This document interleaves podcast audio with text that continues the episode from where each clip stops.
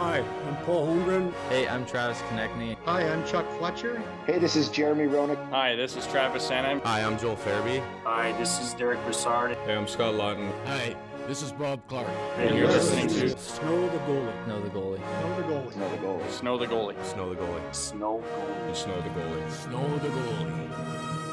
Oh yes, ladies and gentlemen, welcome back into Snow the Goalie. We have a we have a heck of a show. I'm just gonna I'm gonna tell you right away. It's one of the first times that I can remember in recent history that the three of us have sat down together and talked over the show before we've we've actually done a dive into it. A lot of times, like going off the cuff is just our thing. But there are so many things happening right now, uh, both in front of the camera, behind the camera, uh, on ice, off ice, that we wanted to make sure that as we dive into this, we have everything, all the ducks in a row, because uh, there is a lot going on and we need to get into it today. It doesn't matter that the Flyers are in something of a uh, mm, unlovable season, uh, an underwhelming season. It doesn't matter.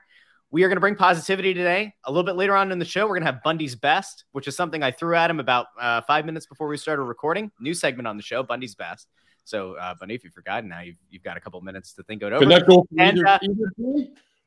What's that? A Bundy's best is it Flyers only or any club?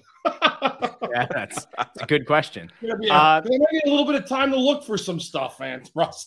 There, there you go. So uh, we we do have a lot to get into. Uh, some continued, uh, maybe public sniping, some shots across the bow between John Tortorella and uh, Chuck Fletcher. Of course, what's going on with the team? Before we get into it, let me make the introductions here. First of all, my dear friend Anthony Sanfilippo. Find him on Twitter at AntSanPhilly. How are you doing, pal? And and are you excited for some more Flyers hockey this week?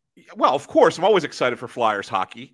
Uh, Vegas Golden Knights, the next opponent. Boy, that ought to be a, a, a treat to see how they play against that team, who's a puck possession machine. so, so ought to be a real treat out in out in uh, Las Vegas. Um, but you know what? I- I was down at all five games for the homestand, and and that's usually you don't get a five game home. That's a long homestand in hockey, right? And so it was like I felt like I was down there every other night, every you know, and just being being down there. And so, but I got to talk to a lot of people, so that was some good positivity to get some real uh, information about to where things are with this team and where it's going. Uh, but at the same time, I, I'm also a little bit relieved that I'll be watching a few games from my couch. You hear it here, folks. The man gets paid to cover the team, and he's more excited to sit on his couch. Hey, did you mount that TV yet? Did uh, did anybody uh call out to Anthony after uh last? I got? Very I got no DMs. I was disappointed. I got zero DM. I got a couple people who tweeted me, tweeted at me like publicly about it. Nobody who really, really offered. One guy said, uh, "I'm sure you got offers," you know, and he sent like all these um, links to all these mounts and things, and he's like, you know, I would come do it for you if you need me, but I, but I didn't ever never got back to that guy. That was it. But I was a little disappointed that no one offered to come get a nice Italian meal and mount a couple televisions. So it didn't Yeah, happen. in a, shock, in an absolute shock, people don't want to mount TVs at your house in Delco for free. All right, and now to the uh, the other man. There was Remember, a meal. There was a meal Oh. attached to it. holiday uh, holiday shopping as it's going on. Road to Redemption, a great book. A man who was on with Preston and Steve in studio earlier this week. That's our very own Chris Therien Bundy. Find him on Twitter at ctherien6. How are you, you butte? I'm doing good, guys. Good to be uh, with you. You know, as I said, I kind of lightheartedly joked on Twitter last week that I only start brought like following hockey around the game like 20 mark, 22, and I want to take that from 82 to make it a 60 game season. And I think most players in the league would like like that too. The owners will never let that happen, but um, doing good. You know, impressive. Uh, really a strange week, right, Anthony and Russ? Like in a sense, like the Flyers end up beating in Colorado. Uh, Nathan MacKinnon went out of the game. It's funny, it's, even as fragile a team that won a Stanley Cup, right? They lose their leader late in the first period and they disappeared the rest of the game. It's incredible. Like it happened to a team as solid as the Colorado Avalanche, too. They made it interesting. Um, but the one, this is where it kind of shows you a little bit of who the Flyers are. They're they're at a Jekyll and Hyde type of stage, and I don't. There's not that much Jekyll, and there's a lot more Hyde. Um, but the Washington game is is a great example of Jekyll and Hyde. That's a game where you know the Capitals have had five on a road, uh, five uh, away on the road. Their finishing game is the sixth game on the road in Philadelphia, and they come in here and walk out with a four-one win, which is unacceptable, right?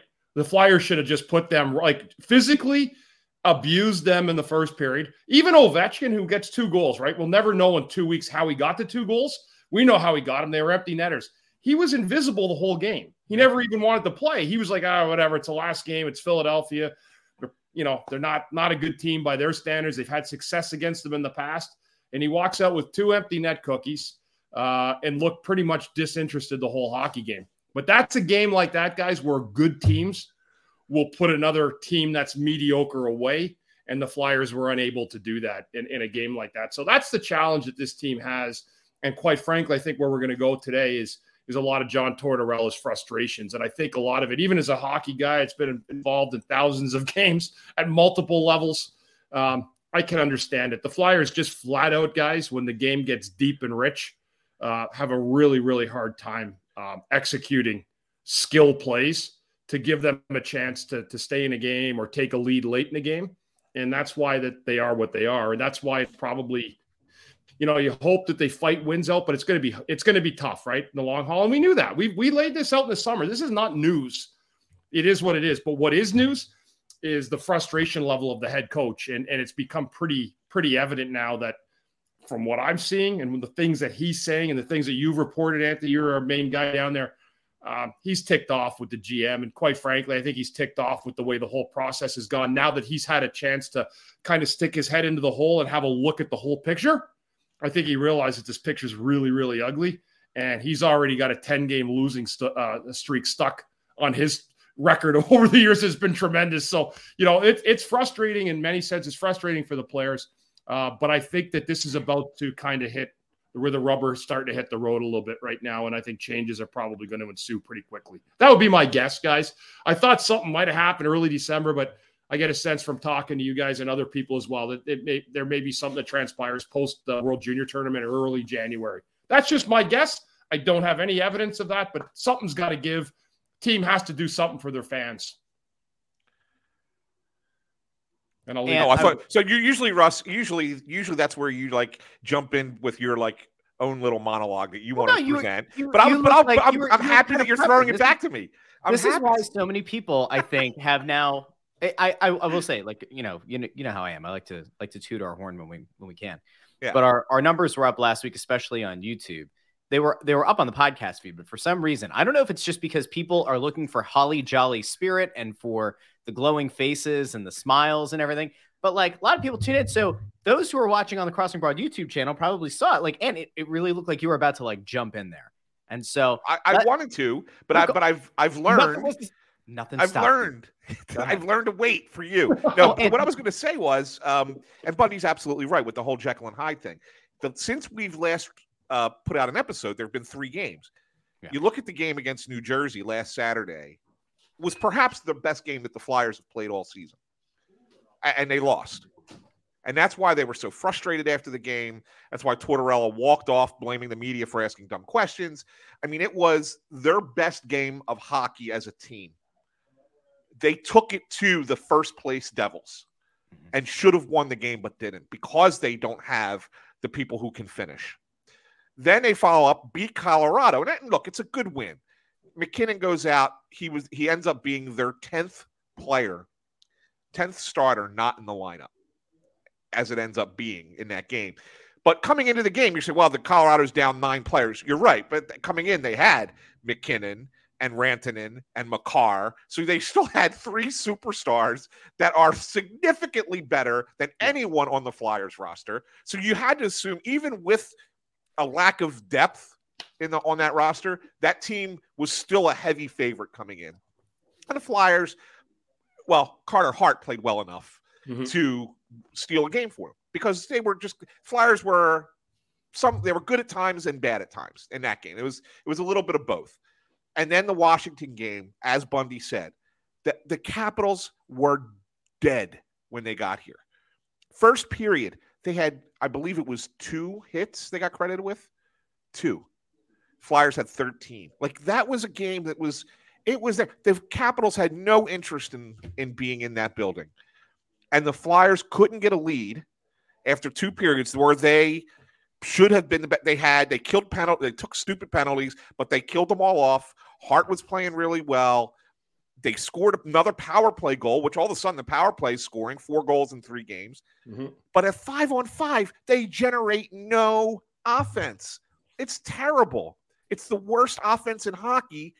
And then in the third period, Washington gets a you know a tip goal, and then you're chasing to try and tie it, and they get a couple of empty netters, and it ends. And it's a game that you cannot let get away from you. You know And what, Anthony?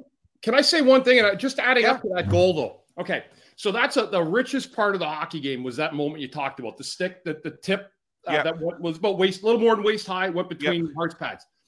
Go back. So I, I went back three times to the beginning of that sequence. Right, Mhm. nine and six could not get the puck stopped. They could not. Okay, they could not get the puck stopped on a fresh shift.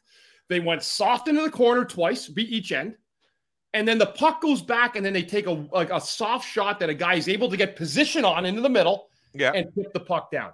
Yep. That the, is the part where a coach will go back and watch a game and lose his marbles because I did. Okay, Yeah. they're, if they're your veteran guys that are making that kind of money, that, that's the deepest, richest part of the hockey game. Get your head into it. Get your And- head and- into the game.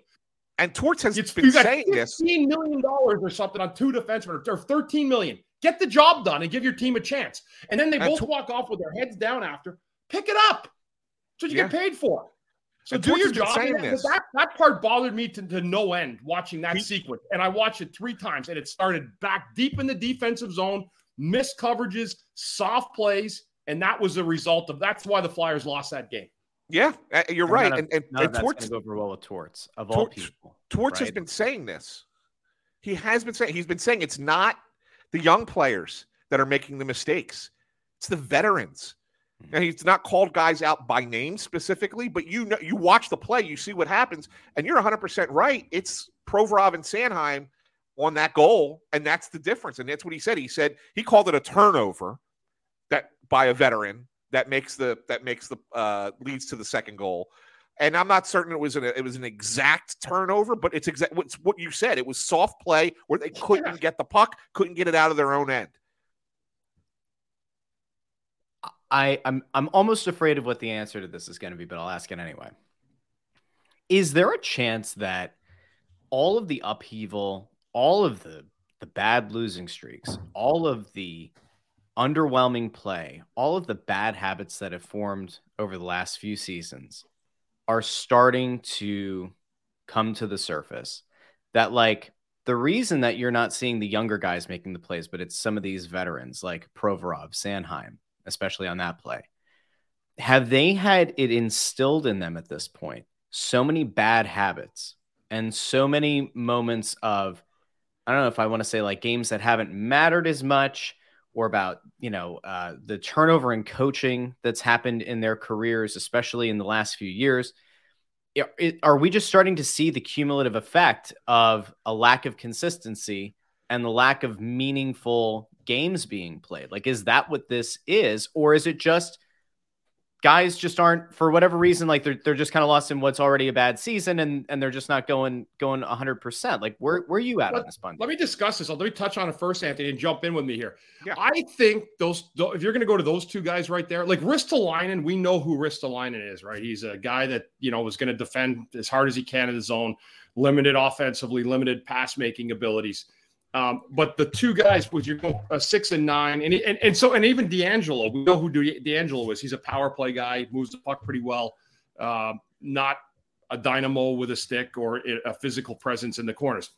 This is the problem I have with six and nine. I don't think anybody, including themselves, knows who they are.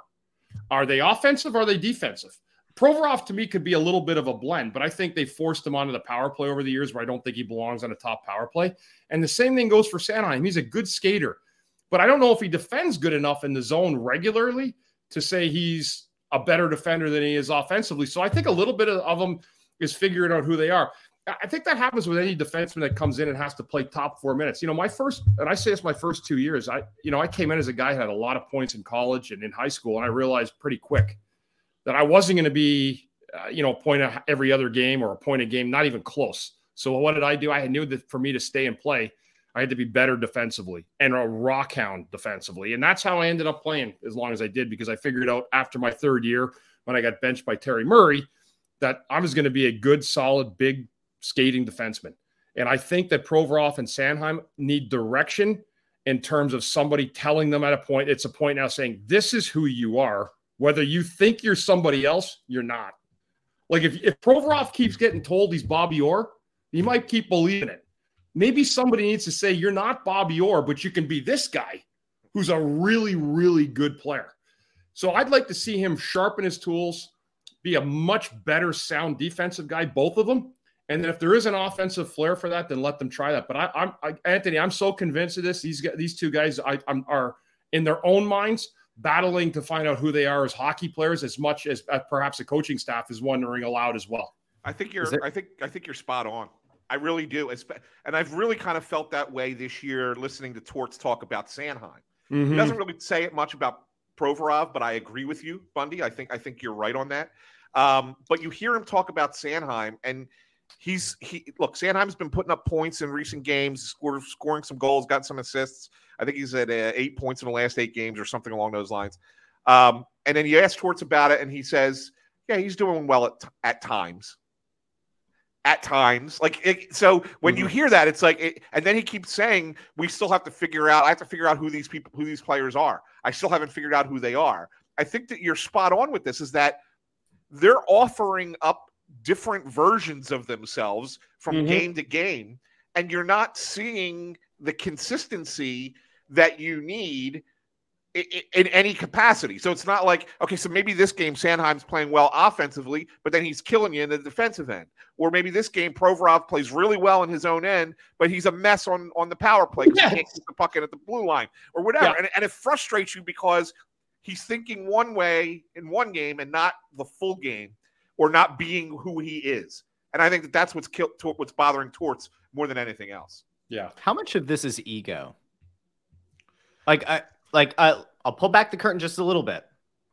There have been players and there have been people around this organization, some who are still with the team and some who are not, who have expressed uh, off the record some concerns about Ivan Provorov and his his self-identity, his like self-worth, and maybe that because he's been put in so many positions in the past to be a power play quarterback, not a good one, but to, to be in that role uh, and to be leaned on so heavily in terms of the amount of minutes and, and the situations he's been deployed in, that perhaps he has an overinflated self worth. Is an ego like is is ego part of this? Is that why you see some of these mistakes and and maybe a uh, an inconsistency at least on his part? I think that's a way of asking Russ: Is a player coachable or uncoachable? Right? I mean, it- it's, right? Is that kind of where you're going with that? Um, maybe he's not. Maybe he's not quote unquote coachable, but maybe he's good enough at what he does that you let it go. And maybe But that's what the though? and that's what the Flyers have done with him so far. And we've seen a steady, well, we've seen a, a fluctuation in his game, but from where he was when he first broke into the league and we the expectations that were put on him to where he is now, which is better than he was last year, but certainly not back to where he he he's expected to be. Um, I I think maybe that's a thing. Maybe you just settle. They are just settling for what he is because he's talented enough to give you so much, but he's not going to ever go beyond that because just he's it doesn't get through to him. Maybe that's what you're. Maybe that's what you're saying. Russ, you have any kids that play hockey? No, I don't. So here's another theory, and I, I've been talking about this with this guy for a couple of years now, just kind of thinking about it. You know, we used to hear guys like, remember Brian Elliott or other guys said, you know, Provorov, he's like a machine, he's like a robot out there. Remember early in his career, Yeah. just you put him out, he's a machine, and he goes about it. You know what's funny? I look back at his hockey journey and a lot of other guys, right? When they get 26, 27. How much hockey did that kid play from 10 years old until 18 when he got drafted? I'm telling you guys, there's a burnout that comes into some play in this, and and I'm and people are noticing it more and more. These kids, the skill level gets higher, but at what cost? Because you've had a kid living in the rink from the age of 10 or 8 till 18. And there's some nights when I watch him, and I like to just watch players. And Tim Saunders used to say, I'd see, I, I could tell when the Flyers used to come out the tunnel, it, what kind of a game they were going to have by the first lap around in warmups. And Tim or Tim to say, yeah, that is unbelievable. because he'd be, what do you think tonight? But I go, oh, it's going to be a good game tonight. They got some good juice. And he'd be like the 30, 30 seconds. But I've watched him some nights. And the other thing, too, with hockey players, I don't see a real happy hockey player out there. Like, you know, you want to have fun, make it fun. I mean, it looks like it's the hardest job in the world. I mean, yeah, it is hard. You don't want to get scored on if you're defenseman. You want to win your corner battles, be hard in front of the net, clear the puck, make a good first pass, but have fun doing it. I mean that, and that's the part I see Well- coming back. Like nobody smiles, nobody laughs. It looks like it's the most miserable fucking job ever, and it's not supposed to be. Well, let me ask Well, you this, buddy. Wait, Hold on, Russ. This is Yeah. this is really good because this ties into something that Torts was talking about, and we kind of made light about this on Crossing Broad. But nevertheless, maybe it maybe this kind of fits what you're saying. Is that you know Torts is not not a fan of the morning skate, and he says guys just need. I don't want them. I want them to get the hell out of the rink. Like stop being around there. He says it's not about the physical plays. Like we're not doing anything in practice that's going to hurt them or slow them down at night. He said it's just more that you're here too much. You're doing too much. Take time for yourself. Go home. You know, watch watch something on TV. Take a nap. Whatever you got to do. He says we get so caught. Players get so caught up in their routines and their regimen that it's when you get taken out of it for any in any way, it could really bother you. And then he said also it could be a strain mentally. And that's really kind of a thing. You haven't heard a coach say that in a long time.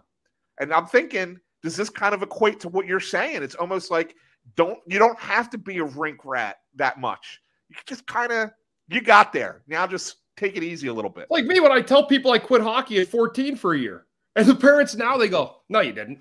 "I did. I didn't play from 14 to 15." They're like, "That's impossible," because their attitude in their head is that they're dragging their kid. That's why I asked you, Russ, about you if you have kids in hockey, because they're dragging their kid to a hockey rink for six hours a day that I know is not helping them. Yeah. Exactly. It's only it's Yeah. only going to tire the kid out. And and to be honest with you, it's like it's like programming a computer. But after you program it, you got to let the stuff settle into the computer. It's the same thing with a hockey player. You keep bringing him back to the rink, the rink, the rink. Nothing gets processed in his head. And that's honest to God. There's so many guys. There's so many like hockey players now. They've added that many more jobs. You're not. You can't. You're not gonna tell me you got better league adding that many more players. You got more players and more teams, but it's diluted. And I'm. But I, again, these are parents like I and I know them in South Jersey. They drive their kids to rinks all day long.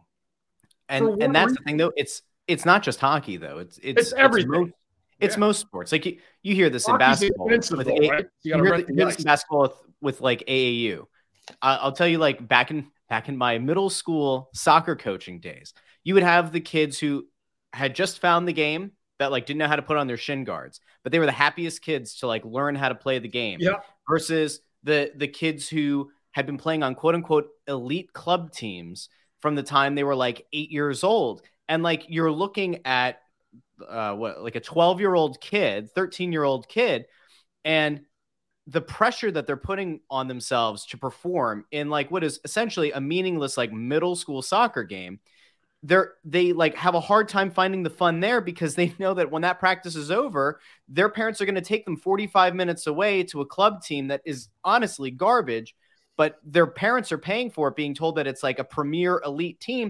They're going to be driven 45 minutes to go and and uh, like have dinner in the car to go Yeah. off and play an, in another like do another practice for two hours. They're going to come home at like 8 8.30 they're going to do their homework and then they're going to crash and that's and and they do That's that and and the worst part is it happens year round. Mhm. Uh, obviously, hockey is a unique thing, right? Because it's indoors, it's ice. Like that is what it is. Like it's it's there all the time. Soccer a little bit different because uh, field field availability. You have the indoor game and everything. But like then you see these parents who are doing these wraparound leagues where you're you're encouraged and almost um shamed in a sense that like well why aren't you having your kid play travel? Why aren't you having your kid play at this this other club? Why aren't you having them do in the case of soccer like futsal? Why don't you have them doing these other things? Their their skills are going to drop off. It's like hold the phone. The best players of generations before this one not only didn't do that they also played other sports. Yeah.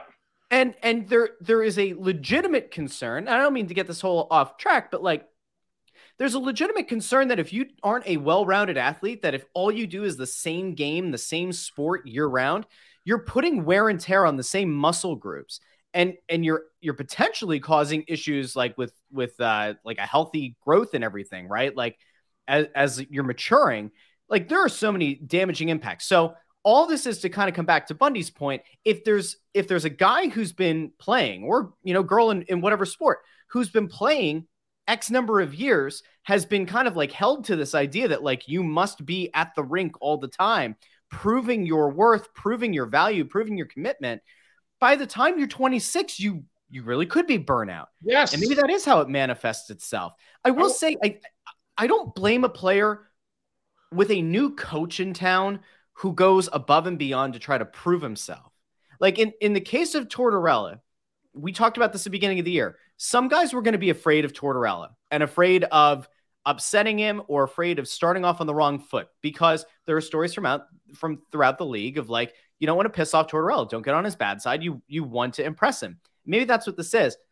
But there there are just so many issues that continue to just pop up year in and year out and in the case of like Provorov and Sanheim, like they're both on on pretty lucrative deals, respective, you know, to to what their performance had been to that point of their career when they signed on the dotted line. And it's frustrating because they aren't getting better. And you do have to have the the discussion at some point of like, are these guys as good as they're ever going to be? Because if they are, Sanheim is probably a number three defenseman, probably like I, I would say he's a solid second pair defenseman. But I could make the argument just as easily that Ivan Provorov is uh, a low end top pair, but maybe even a a second pair defenseman on Oh, a yeah. very good team. And if For that's sure. the case, and you have that much money committed and that much term committed to these players, like the question then I guess comes back around to like the construction of the roster and and giving these kind of contracts at this AAV with this term to players that do not raise your ceiling to a meaningful level. Yeah, and it's interesting, and I don't want to sound like the old guy, but I- I'm gonna I'm gonna just throw just math out at you real quick. So when Bundy and I were growing up watching hockey in the '80s, I'll take you in back. the 30 80s. It was the, the it was the 90s, Anthony, the 90s. it's thir- 35 years 35 years ago. Let's go back 35 years. 1987 when the Flyers went to the Stanley Cup final against uh, Edmonton. There were 21 teams in the NHL. So if you had players doing the what Bundy's talking about and it would and it wasn't the case back then, but if you did, let's just say you were year round committed in the rink every day, da da da da you were still you were getting the best of the best in the sport in the NHL. And so mm-hmm. those were the players who could handle that from a from a mental approach. Now there's 32 teams in the league. That's 220 more players in the NHL now than were in the league back then. that were in the minors. That that were all minor league players and not even all AHL. I mean, they could have 220. That's a lot. I mean, that's you might even dipping down into into what would be the equivalent of the ECHL now that are playing NHL Yes. hockey, Correct. right? So East Coast League guys make it right now, right, Anthony? yeah, that's that what I'm saying. never happened 25 years ago. They wouldn't That's what get I'm saying. So it's so it's it's kind of a it's so what we have is is we have a mentality that is an old school mentality that's still with the game that doesn't work for players who aren't at a certain level. And the Flyers tend to be full of those players, right? I mean, it, it's not Yeah. knocking them. They're NHL quality players. They're NHL players, but they're not. The question is, would they have been NHL players 30 years ago? And the answer for most of them is probably not, No, right? Yeah. that's what I always tell people. I actually made the league when there was 23 teams. Now there's nine more. Yeah. Like, you know, so we can go back. I mean, it, it seriously, but that's 220 jobs that someone that we all had to beat out of 220 other jobs, right? For the time I came in, there was uh, Tampa and Ottawa were the new teams in the league. Yeah. Um, you know, when I uh, in, in '93, I think, or '90, whatever it was, but you're right. You're right. But yeah, but I mean, listen, I mean, and again, we're not we're not critiquing growth of the game, right? Like we Oh, it was like the- growth. it and was actually- jobs, but you but you're going to get a certain product when you add 225 minor leaguers to your NHL product. That's what's going to happen, and so people that's have to going- adapt, and the players have to adapt to that level, and the fans have to also understand with nine more teams.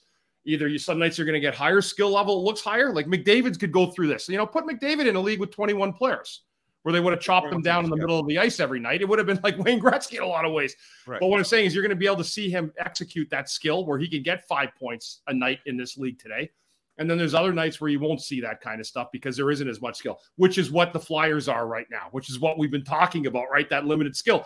But that's why one or two or three guys can make a huge difference offensively just to get that motor started. And you know what? I'll leave it to you, Anthony, with this. Not so much different than like a Mikko Rantanen and and uh, La- and um, Landeskog and MacKinnon in Colorado. Th- That's all they had for years, Right. you know. And then finally they got pieces around it to build, but it took a long time. took a long time. Well, we're we're talking about like the the diluted value and like the diluted talent pool, and that leads you, especially if you're a bad team or if you're a team that is relying on fringe players to to go out and fill your lineup, you run into a situation where a team doesn't have the ability to to score goals or to generate chances, and that brings us to something that happened a, a few nights ago. It happened after Wednesday night's game against the Capitals.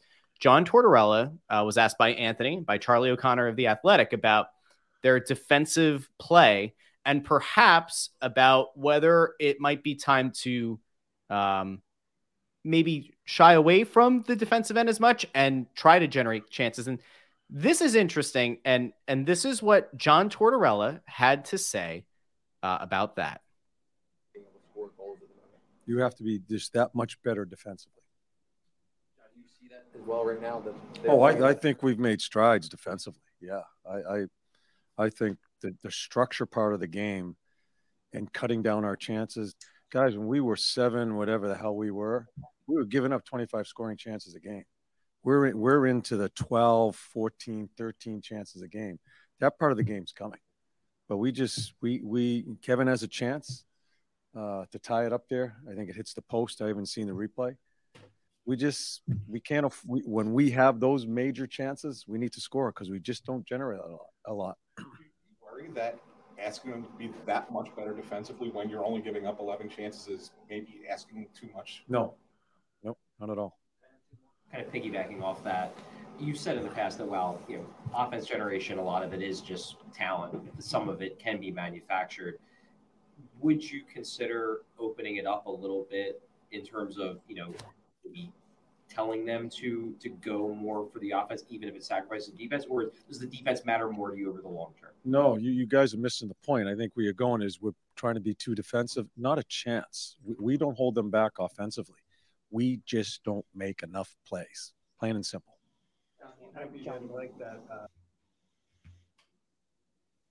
So, guys, that that's not exactly the most damning statement, but it certainly doesn't help.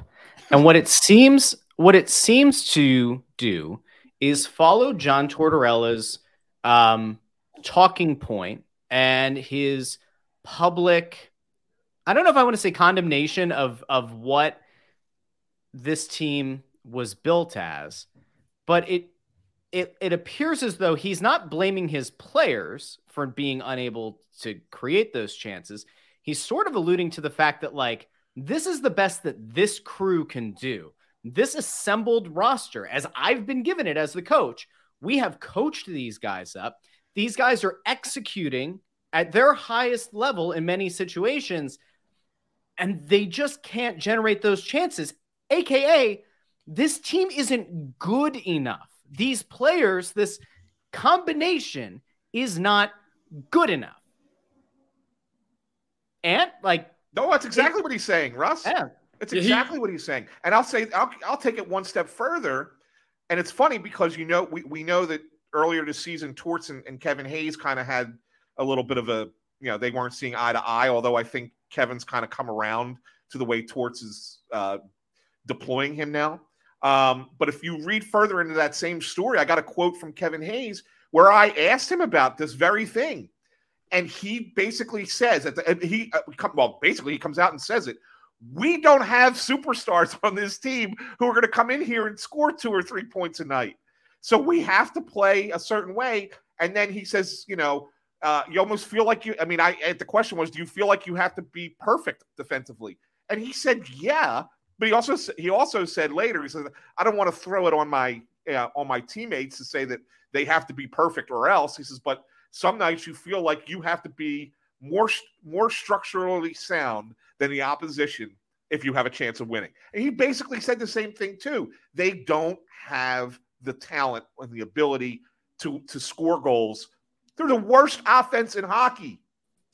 2.41 goals per game. And Hayes and Konecny have been a part of 38 of the 65 goals.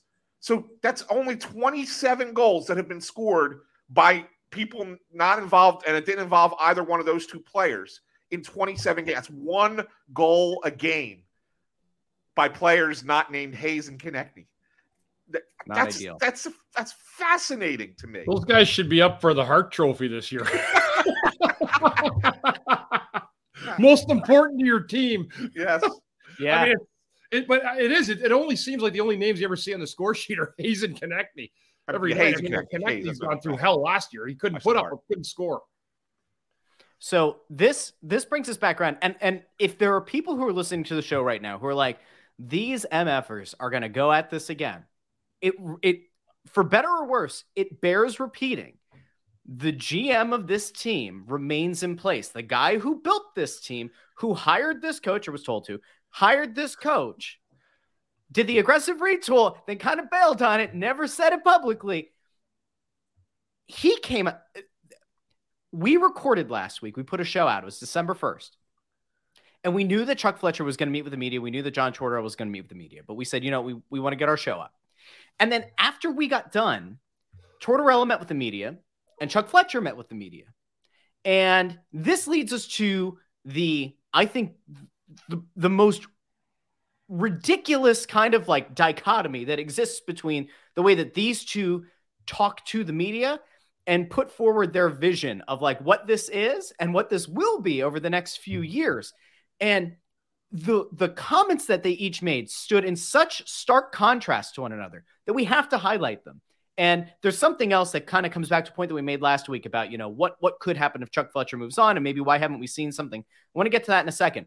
But before we do, I want to get to John Tortorella's comments from last week. And again, this this happened around the time that um, we were recording. So I, I want to throw this uh, and and get his comments, and then we're going to read off Chuck Fletcher's comments because I don't think you could have an organization that has two figureheads who are more at odds, at least in the way they present this publicly, than what these two guys are and where they're at. So let's take a listen. This is this is John Tortorella talking about what this team is and what this team needs to do, not just now, but in the future.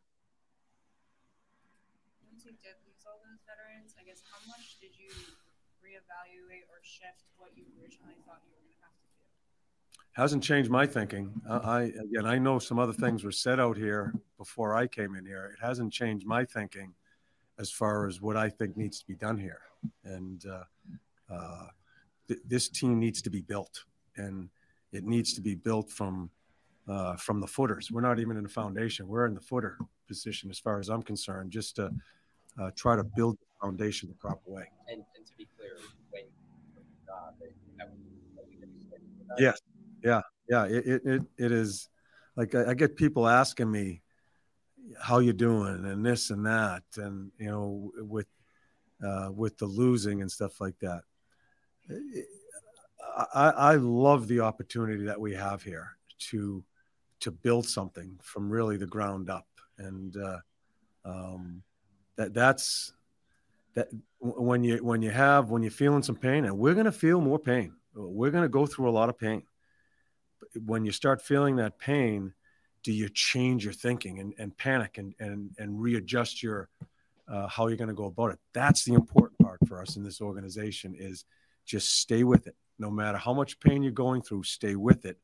Because when you get on the other side, that foundation is going to be strong. You're not going to be uh, knee jerk and back and forth. And that's the way I'm going about it. And for some reason, uh, uh, someone thinks different about it, I'm going to argue uh, because I think that's the best way to do it here, is to is to build it the proper way. You've spoken a lot about mistakes and where, where your frustration is not, is not necessarily the mistakes themselves, but when they start to get repeated. Now, I I, I want to stop it there because I, I don't want to play the entire availability. There there's another quote that he gets to where he says this isn't a one year type of thing. We've got some work to do. It's going to take some time, no matter what uh, people want to hear. It's going to take time to get this thing right. I I I know that sometimes there are people who think that we're sensationalist about the way that we present things. But guys, remind me, remind me when this happened in the summer, when this GM entered the summer with a new coach on the docket, and they eventually hired John Tortorella, did we or did we not say there will come a moment where this man will call out the GM for putting together one of the worst rosters in the league? Did we say that? We pretty much have actually laid out an entire roadmap of this season. And I'll be honest with you, I'm going to toot our horn because I usually don't, but I'm going to. We told people right after the draft and free agency exactly what this railroad track would look like right till the end of April or in the middle of April. It's going to be a nightmare. Tortorella said it. We already, guys, here's the issue we talked about. And Anthony, we said it right away. Why, if you have a team with limited talent, why would you bring in a dynamo like John Tortorella? Here's the issue, right? John Tortorella just said he's got a four year contract here. He'll never see a winning season. Highly unlikely that he's going to see a winning of any kind here over that point. You when he said rebuild, see, he's already at the 25 game mark, and he already said it's going past this year, right? Like it's going to take time, but we got a chance to build something, which is fun. My issue right now, though, with the team is, you know, when you have that, and he's he's angry about the 10 game losing streak because that went on, and that's on his watch, and that's when this stuff started to reverberate and come out in the media. So yes, there's a process that's involved. But we told everybody this summer if you're going to get a guy that's as qualified as a John Tortorella, and he is, he's the biggest free agency free agent they picked up in the summer. Why would you have him lift the ability of your group that you know is already limited to begin with? You might as well have brought Mike Yeo back in and roll the dice because I don't think what anybody wants, nobody wants to see this team finish with the ninth worst record in the league when they had a chance to finish far worse than that. I don't want to see a team do bad on purpose, and I don't think it is. But this team, you don't have to do anything. It is what it is. I mean, this is with a guy like John Tortorella, who's had successes everywhere. He's struggling to find wins with this team. And we've just laid out in the last 30 minutes why that is. It's a lack of skill, it's a lack of talent, it's a lack of development, it's a lack of acquisitions in free agency. It's a compilation. And that's what he's talking about the footers. We're not even at a foundation. That's the head coach saying that. When you talk about footers, you're talking about getting guys in here that you're hoping you can keep around for a couple years to try to build. There's guys that are going to come in here, are going to help elevate this team if it goes in the process, and they'll never be around to see the end result. They'll never be there. That's part of, very much part of the process. Same thing with John Tortorella. He might be the guy that you look at in eight years and say, man, we were really lucky to have had that guy for four years because it was him that helped build the foundation of where this team is eight years from now.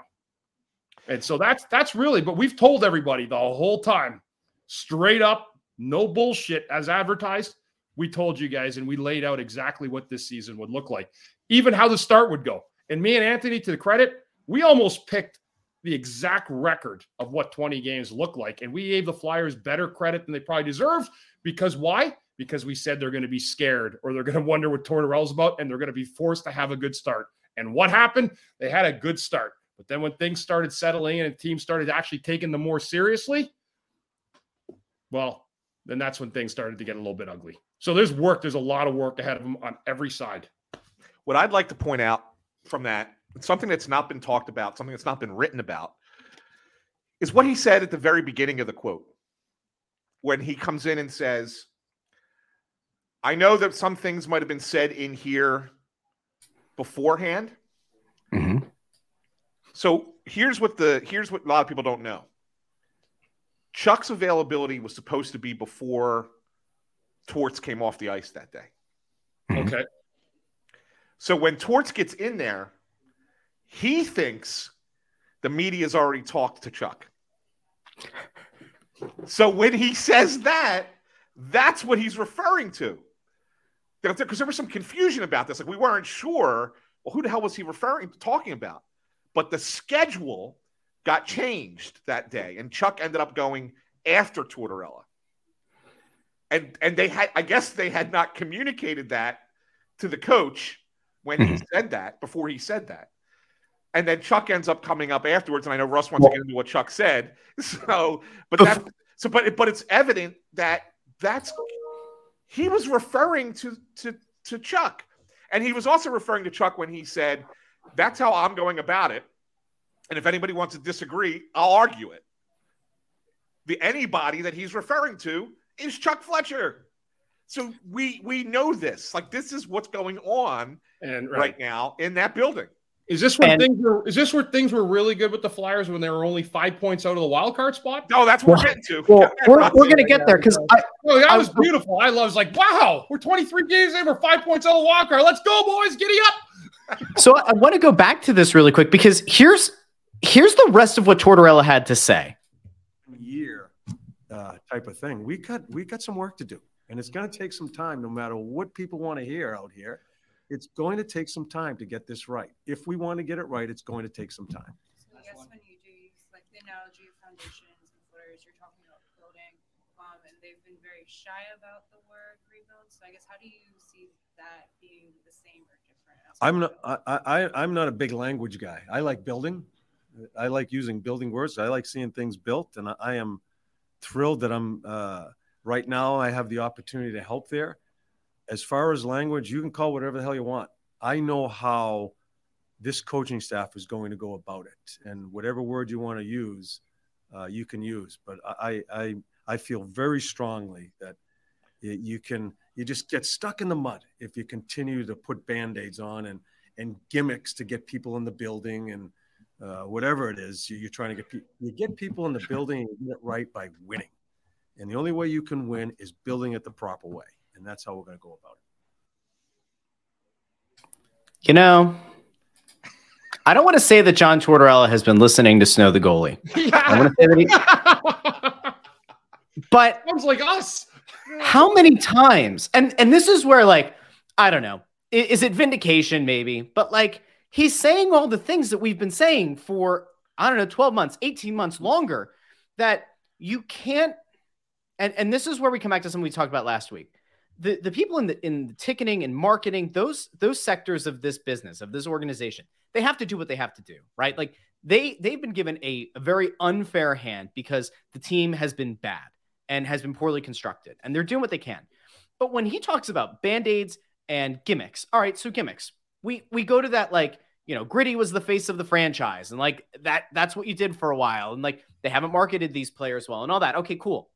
The band-aids thing though is ju- I mean, he could this is like that that that old like Trump line about like, you know, I could go into the into whatever avenue and like shoot somebody in the street and it'd be whatever.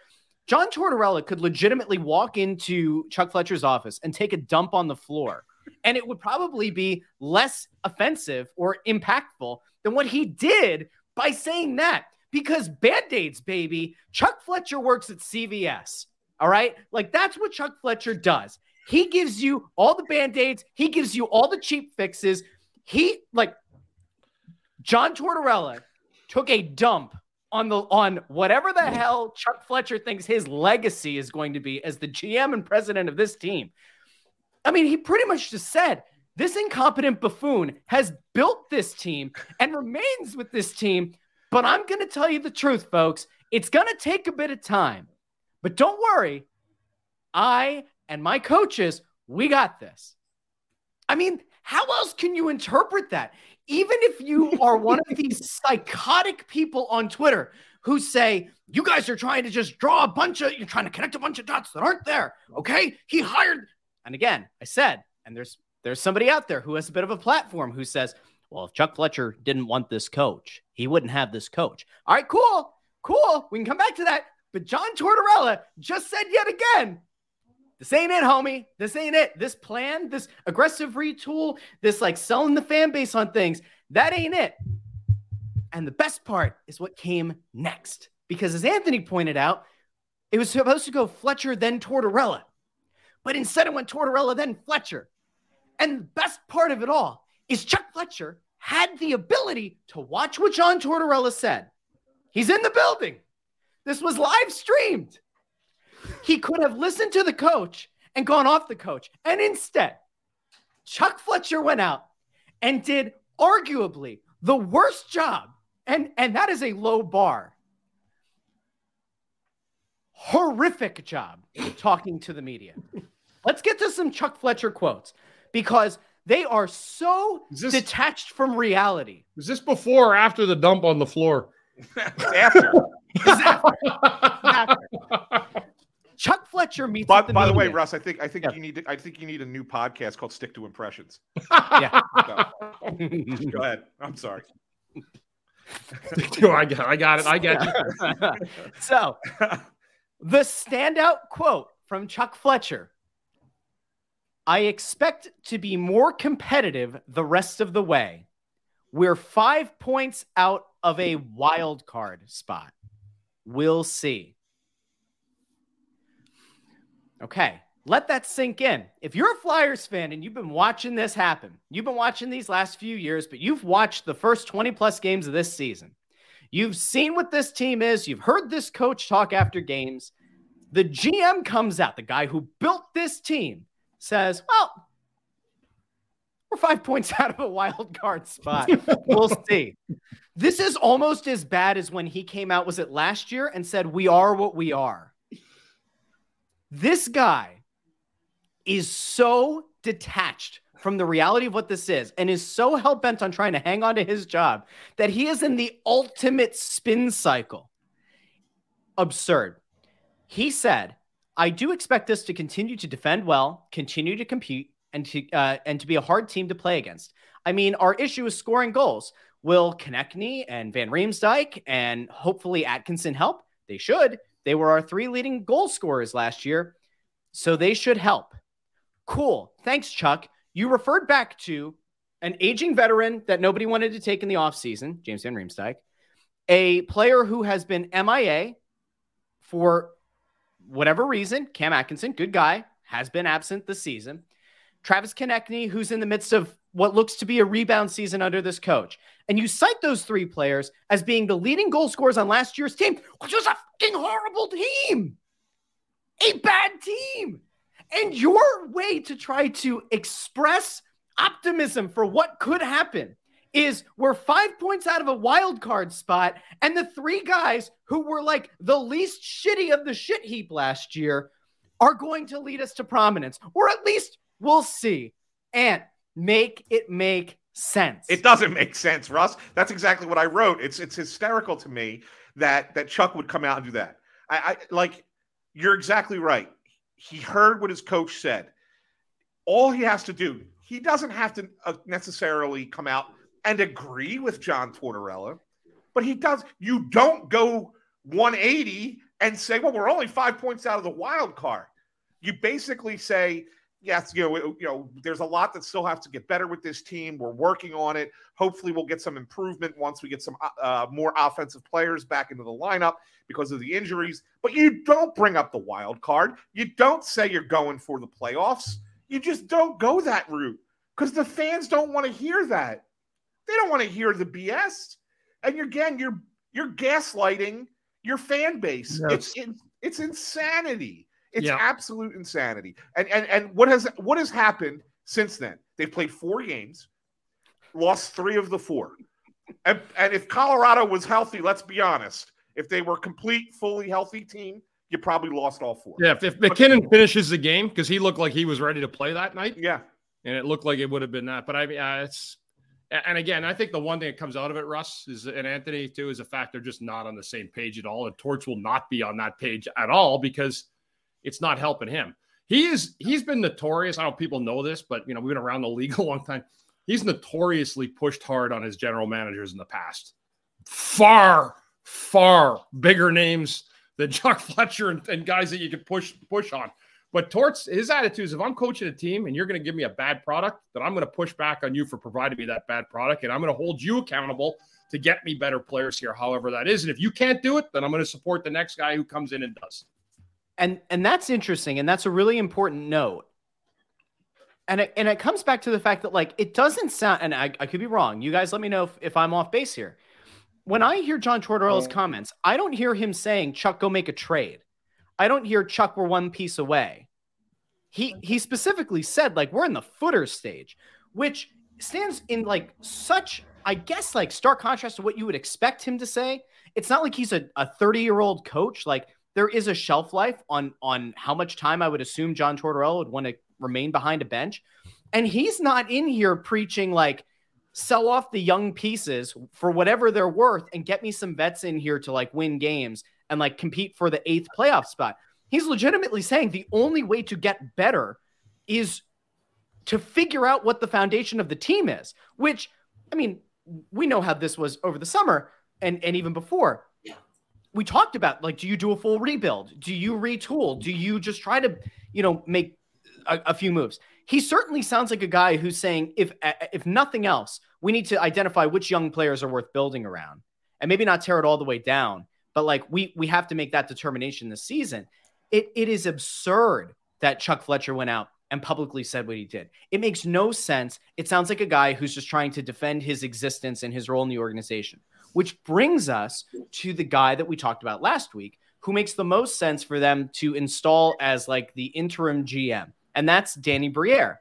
Now, an interesting thing to note that came up in, in, in our conversation, as well as uh, in the Flyers. Um, uh, if you go on Twitter, on Twitter communities, we have the Snow the Goalie of Flyers pod uh, Twitter community, which is now over 300 members strong. It is the largest Twitter community for Philadelphia Flyers fans. If you're on Twitter, you go over there. We'll uh, tweet out the link to that. We'll probably include it in the description of this episode. You can join, talk to your fellow Flyers fans. We said there are no screen caps in that group. If if you have a hot take or you have a question or a thought about the Flyers, not putting it out to the whole public, you can put it to our little Snow the Goalie family there in the Twitter community. Uh, somebody brought up, and I, I want to shout this person out, Patrick Mullen at Fear the Walrus. I love that handle. Says so. Briere is on the management team for Team Canada at the Spengler Cup, which runs from the 26th to the 31st. I wonder if that has anything to do with the timeline that's been floated, which gives Chuck until the end of December at least. Guys, is there a chance that the reason that a move hasn't been made or at least part of the reason, is because Briere is involved with Team Canada in some capacity, and that could lead to a move being made once he's back in the new year. I'll go first on this one, and I'll say yeah. Um, Danny, Danny's going to be at the at the that um, World Junior there, which runs. Actually, I think it goes through the fourth of January, if I'm not mistaken if you look at the flyer schedule, they're on the road trip, the the annual post Christmas road trip, um, through the beginning of January, and then they come home for a couple of games uh, around a weekend. Um, I I think that that either right before those two home games or or in between those games, so like this maybe even Sunday the sixth. I think a lot will kind of depend on I'll be honest, a lot will depend on what Eagles news is happening mm-hmm. on that Sunday. Like, well, that's I think that's the last game of the se- of the regular season, if I'm not mistaken. If it is, then yeah, January first, I believe. Yeah. That, so whatever that weekend is. So if the Eagles need to win and that's a big game or whatever, um, they probably won't do it that day. But if it's a meaningless game and we know the Eagles are going to be playing the backups and whatever, and you want to kind of steal some headlines, that could be the day that it happens. Um, I, I, you know, I've talked to a lot of people in the organization. There's a lot of smoke. Um, and usually when there is something's the shoe's going to drop. The question is when. And I think there's that, a fire now, Anthony. Yeah, yeah, it's a little yeah. fire started already. Yeah. yeah, and I think that I think it's uh, just a matter. And I'll tell you what their big debate is. And this is something that I don't want to drag this out here, Ross, because I know you'll you'll freak the hell out when I say this because this is this is going to drive you. I know what you're going to say, Anthony. Go ahead. I'm but it's going to drive. I never freak out. When but it's going to drive. Ever... The, it's going to drive fans insane too. Yep. The debate that they're having and, and why it's kind of taking so long is if you put Danny in as the GM, okay, fine. But is Chuck completely gone? or or does he just lose his title as general manager, but remains president of the team? I don't know. I, don't, I, I, don't, know. I don't know that stuff. You know that, Anthony. I don't. I don't even. That sounds like insane, but whatever. I mean, if you did, if that was the case, I mean, listen. When Homer lost his job, and Hextall took over, lifetime Homer, flyer, lifetime flyer though. Homer became well, yes, but I but I think that there are you know obviously there are people pushing for Chuck to stay. including some of the um, some of the older guys, some of the um, some of the advisors like Clarkey. And, you don't say. You know, um, and, I'm and, shocked. And I'm, I'm told, shocked. and I'm told Dave Scott really likes Chuck as a person, and so therefore maybe doesn't want to just say pack your bags. But optically, don't you have to remove him? Like yeah. keeping him in the organization as president of hockey operation, if that's a debate, if that's something that's going on, don't you have to say this fan base will never buy it? They'll never go no, for it. No. Right? I mean, you have to, you have to, somebody has to get into Dave Scott's ear and say, I don't care what the advisors are telling you. I'll be yeah, and I'll be honest with you. I'll say this myself. Like if I were Briere and they someone said we're going to hire you, and I don't know how many people are above you. Yeah, I would go in there personally, and I would look and talk to every single person in that office. But I'll say this, and I have friends in there. I think it's time to, I think it's time to clean house. If you're going to do the go that way, you clean the entire house and yep. you bring a new house in because you're, guys. This there's been a point to this entire discussion today and a lot of it's come off of torts and a lot of it is about the care and the future of this franchise because we've gotten there. We're already there. We're already in the thick. Last year we were going into it and we knew it. Now we're in it. So what do you do and how does it look? John tortorella saying i like to build. I want to help. I want to help be a process. Probably won't be here to win the cup or to be part of a long uh, uh, playoff run but he wants to be a part of it. If you got a new GM coming in with a clean slate, and again, I'd like to talk to Danny after because I'd like to still want some more advice and input about the moves that were made last summer because they were garbage, like in a, in a long term sense, like not garbage. I don't say garbage, yeah. but there's guys that were signed to deals that you wouldn't get signed anywhere else. And I'd like to know yeah. what the game plan is here because rubber stamping Chuck's moves, I would not have tolerated. I would have said, like, what are we doing here, guys? You got to have the balls in a room with a group of adults say, what are we doing? And how does this better my team? Put it on paper in front of me and show me. But to me, there has to be a complete overhaul. Um, that's the nature of running a franchise in a business like this. People lose their jobs, people come in, they try to make turns and, and things better. Um, but that's the way I would look at it from a very business like uh, decision from Briere. And I think he's got to tell Dave Scott, hey, listen, I need to have free reign. If you want me to do this, I need to have free reign. I can't have three guys behind me. You need input. You need input for sure but you don't need eight pieces of input. You don't need people around rubber stamping some move that may not really be. GMs make bad calls sometimes, right, Anthony? You've been around. They make yeah. we've seen it. They they like a guy that no one else does, and they make a mistake getting him. We need to make sure those mistakes are removed as you move I, forward. You can't make fatal mistakes like that. We have cap problems coming that are going to remain with us for for a while. I don't want to get in. That's another episode. But that's where we're at for me today, guys. There was a, a concerted point with this conversation, and it was pretty dedicated to what the coach is now seeing after he's evaluated for 20, 25 games. We don't have the horses here to win a multitude of hockey games. We have to get better through the draft, through a good free agent signing. Uh, you know, not depth guys on four year contracts, even though I'm sure he's a great guy, Deslauriers. I know he is. Nothing to do with that. Um, but I'm just saying you have to be very, very calculated in how you sign guys and the money that you give out. You know, Ristolainen, who gave him that money? That's I'm not making fun of Rist of Risto. I'm not. I'm not. I'm not. You know, I, I had my own deficiencies when I played. People probably shit on me too. But who decided giving him 5.5 was a good idea? And who's the voice over Chuck's ear saying that's not a good move, dude? We don't want to make that move. You know, that's what I would have said. But signing Sanheim to an eight-year contract. Yeah, that's, and that's another move. You know, like another like why? So I, I, I, want to put this on the plate, and we can talk about it now. We can talk about it next week. We can talk about it in, in the months to come. Uh, we, we, we mentioned last week, John Tortorella has gone on record and said that Danny Briere is this brilliant hockey mind.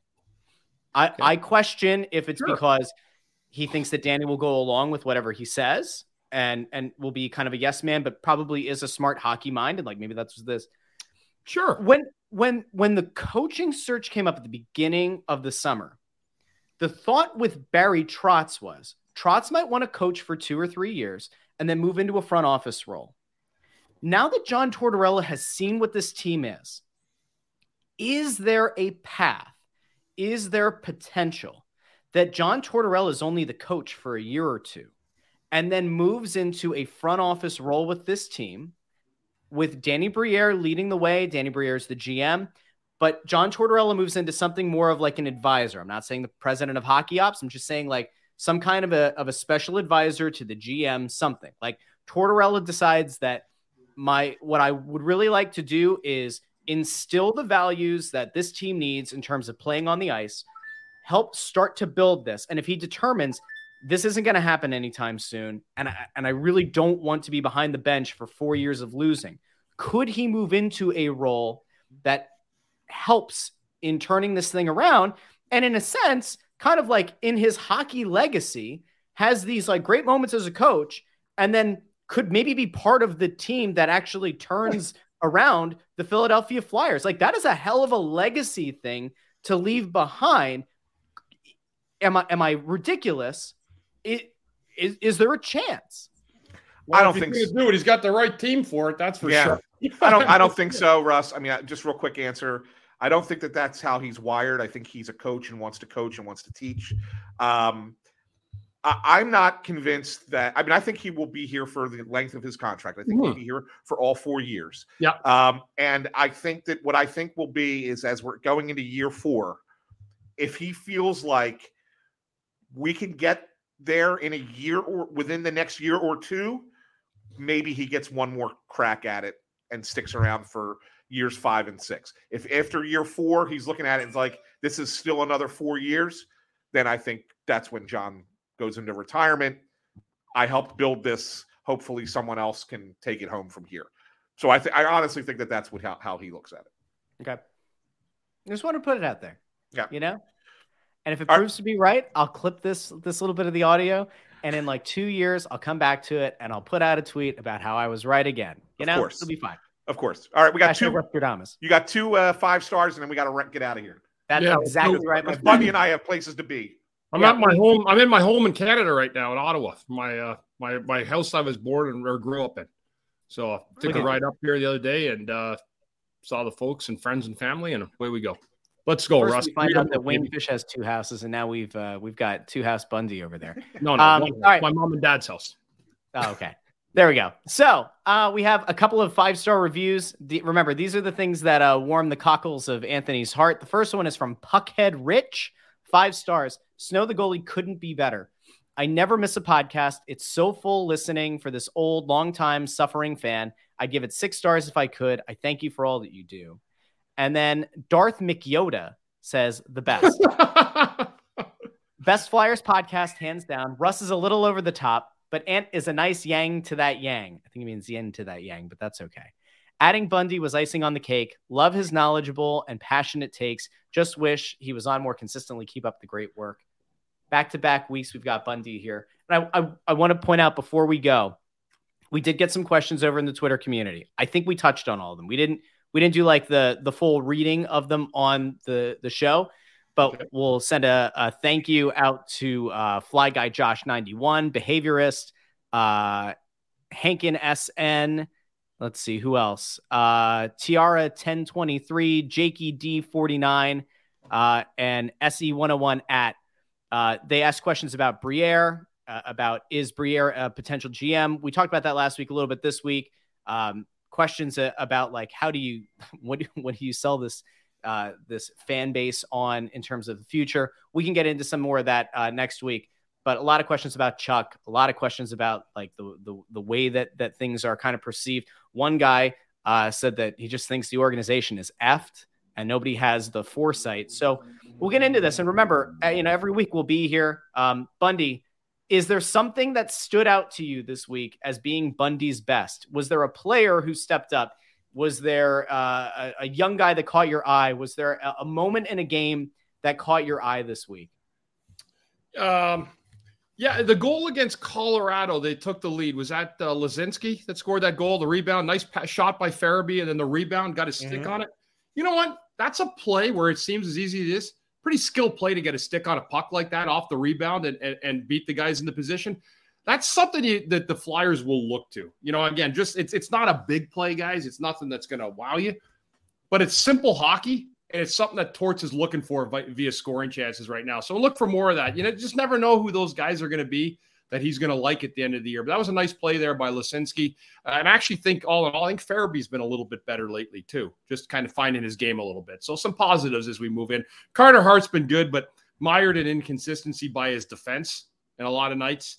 Um, and penalties too. You can tell Torts. The one thing with John Tortorella, I know we're going to go, but 18 years watching him coach in Tampa, he never changes his look when the penalties called. Oh, he looks it's the same thing every time. Doesn't matter what it is. He looks like he wants to kill somebody. But you know what? I, I did. I like that play, and, and, and I, and I, that's kind of how the Flyers are going to have to execute this year. Plays like that. So yeah, it it feeds in perfectly to what we talked about. And guys, have a good weekend. Great seeing you. Thanks for listening and, and maybe even watching Snow the Goalie. Remember, you can find us wherever you get your podcasts.